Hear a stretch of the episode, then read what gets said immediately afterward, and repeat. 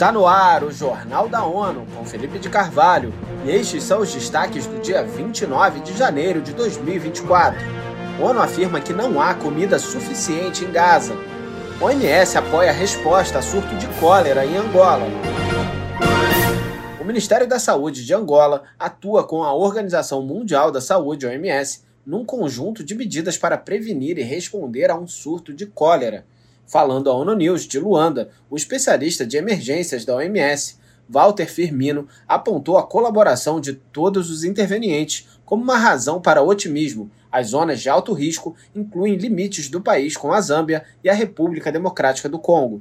Estamos expectantes que, com a ajuda de todos, o país ia criar capacidade nas áreas críticas, especialmente nas zonas de fronteiras, eh, em termos de preparar os funcionários de saúde, proporcionamento das kits essenciais, acesso à água potável, mobilização e engajamento das comunidades e outras capacidades eh, para assegurar uma vigilância efetiva as medidas de prevenção e a resposta adequada a uma possível ocorrência ou surto de cólera. As autoridades sanitárias aumentaram a presença de técnicos nessas áreas para que implementem as medidas prioritárias para garantir que unidades de saúde possam determinar os casos. Os combates na faixa de Gaza têm sido particularmente intensos na cidade de Khan Yunis, no sul, alertaram profissionais humanitários da ONU nesta segunda-feira. A Agência da ONU de Assistência aos Refugiados Palestinos, UNRWA, informou que os seus abrigos estão agora quatro vezes acima da capacidade. A entidade ressaltou que simplesmente não há comida suficiente, com pessoas fazendo fila na chuva e no frio para obter suprimentos de ajuda. Em sua última atualização da situação, o Escritório de Coordenação de Ajuda da ONU, OSHA, relatou intensos combates em Khan Yunis, perto de dois hospitais. O primeiro é o Nasser, onde, segundo a organização Médicos Sem Fronteiras, muitos pacientes feridos não têm opções de tratamento em meio aos intensos combates. E o segundo é o Al-Amal, onde a Sociedade do Crescente Vermelho Palestino relatou bombardeios contínuos nas imediações.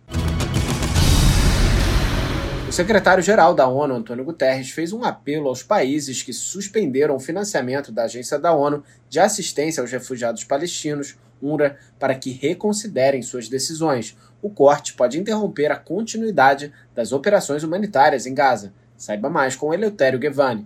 Em declaração neste domingo, o chefe das Nações Unidas disse que a organização responde prontamente a alegações extremamente sérias de que funcionários da UNRWA teriam envolvidos nos ataques terroristas de 7 de outubro no sul de Israel. Uma investigação do Escritório de Serviços de Supervisão Interna, o mais alto órgão investigativo do sistema da ONU, foi imediatamente ativada. Segundo Guterres, qualquer funcionário envolvido em atos de terror será responsabilizado, inclusive por meio de processo criminal. O comissário-geral da UNRWA, Felipe Lazzarini, havia anunciado anteriormente, em 17 de janeiro, uma revisão completa e independente da agência. Dos 12 indivíduos implicados, nove foram imediatamente identificados e demitidos.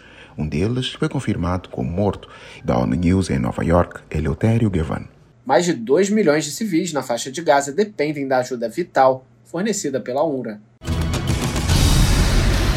A partir desta segunda-feira, o Comitê para elaborar uma convenção internacional abrangente para combater o uso de tecnologias de informação e comunicação para fins criminais se reúne nas Nações Unidas em sessão final. Mayra Lopes tem mais informações.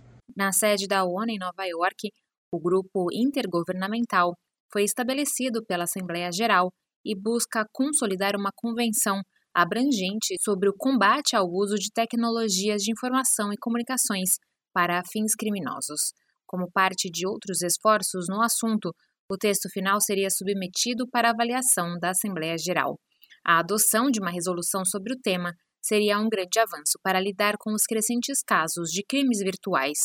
Segundo o Escritório das Nações Unidas sobre Drogas e Crime, o crime cibernético é uma forma em evolução do crime transnacional que é agravado pelo crescente envolvimento de grupos organizados. Da ONU News, em Nova York, Mayra Lopes.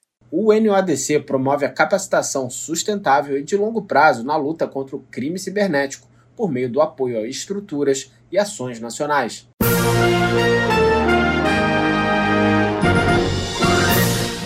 Confira mais detalhes sobre essas e outras notícias no site da ONU News Português e nas nossas redes sociais. Siga a gente no Twitter, arroba.